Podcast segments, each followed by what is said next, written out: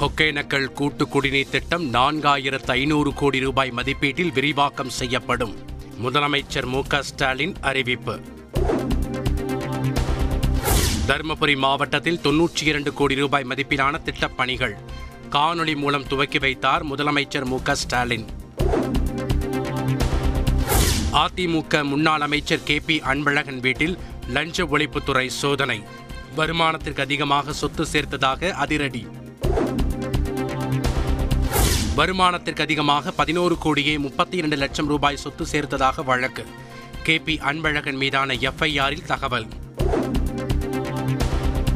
சொத்து குவிப்பு தொடர்பாக கே பி அன்பழகனின் மனைவி மற்றும் இரண்டு மகன்கள் மீதும் வழக்கு. மருமகள் பெயரிலும் சொத்து குவித்ததாக எஃப்ஐஆரில் தகவல். கே பி அன்பழகனுக்கு நெருக்கமான பாப்பிரெட்டிப்பட்டி எம்எல்ஏ வீட்டிலும் சோதனை. கே பி அன்பழகனின் உறவினர்கள் உதவியாளர் வீடுகள் என ஐம்பத்தி ஏழு இடங்களில் சோதனை.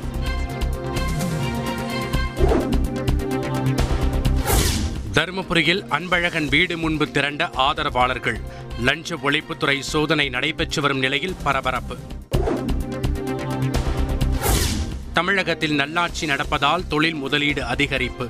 அமைதி நிலவுவதாலும் தொழில் முனைவோர் ஆர்வம் என முதலமைச்சர் பெருமிதம். பொங்கல் பரிசு தொகுப்புகளில் முறைகேடுகளை மறைக்கவே அன்பழகன் வீட்டில் சோதனை. எதிர்க்கட்சித் தலைவர் எடப்பாடி பழனிசாமி குற்றச்சாட்டு.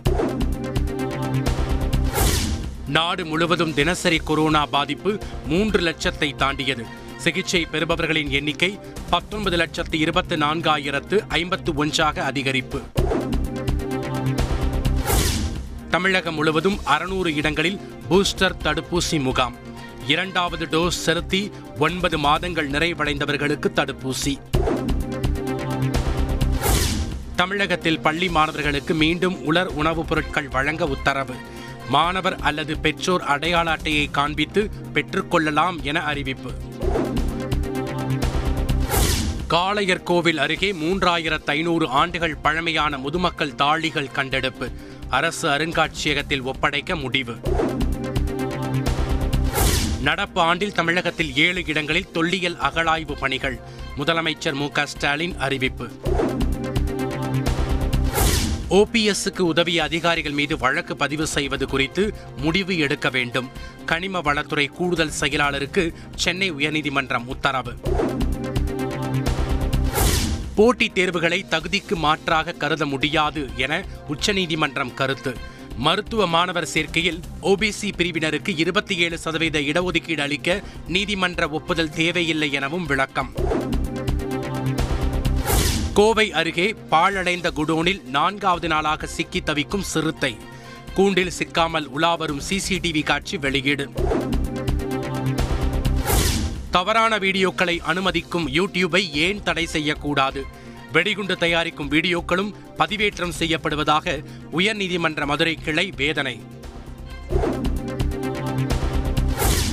இந்தியாவின் புகழை கெடுக்க சர்வதேச அளவில் முயற்சி.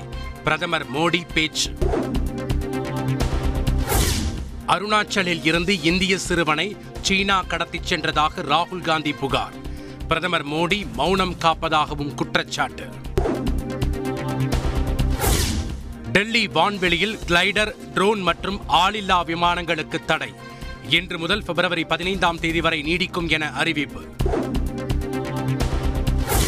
வெற்றிகரமாக சோதிக்கப்பட்டது பிரம்மோஸ் சூப்பர்சோனிக் ஏவுகணை. டிஆர்டிஓ விஞ்ஞானிகளுக்கு பாதுகாப்புத்துறை அமைச்சர் ராஜ்நாத் சிங் பாராட்டு. இயக்குனர் சுசி கணேசன் குறித்து கருத்துக்களை வெளியிட தடை. கவிஞர் லீனா மணிமேகலை சென்மயிக்கு உயர்நீதிமன்றம் உத்தரவு. கே பி அன்பழகன் தொடர்பான இடங்களில் நடந்த சோதனையில் இரண்டு கோடியே அறுபத்தைந்து லட்சம் ரூபாய் பறிமுதல் ஆறரை கிலோ தங்கம் மற்றும் பதினான்கு கிலோ வெள்ளி கண்டறியப்பட்டதாக தகவல். பொங்கல் பரிசு விநியோகம் குறித்து முதல்வர் ஸ்டாலின் நாளை ஆய்வு. தொடர் புகார்கள் எழுந்த நிலையில் ஆலோசனை. பொங்கல் பரிசு தொகுப்பு பற்றி விவாதம் நடத்த தயாரா? எதிர்க்கட்சித் தலைவர் எடப்பாடி பழனிசாமிக்கு அமைச்சர் சக்கரபாணி சவால்.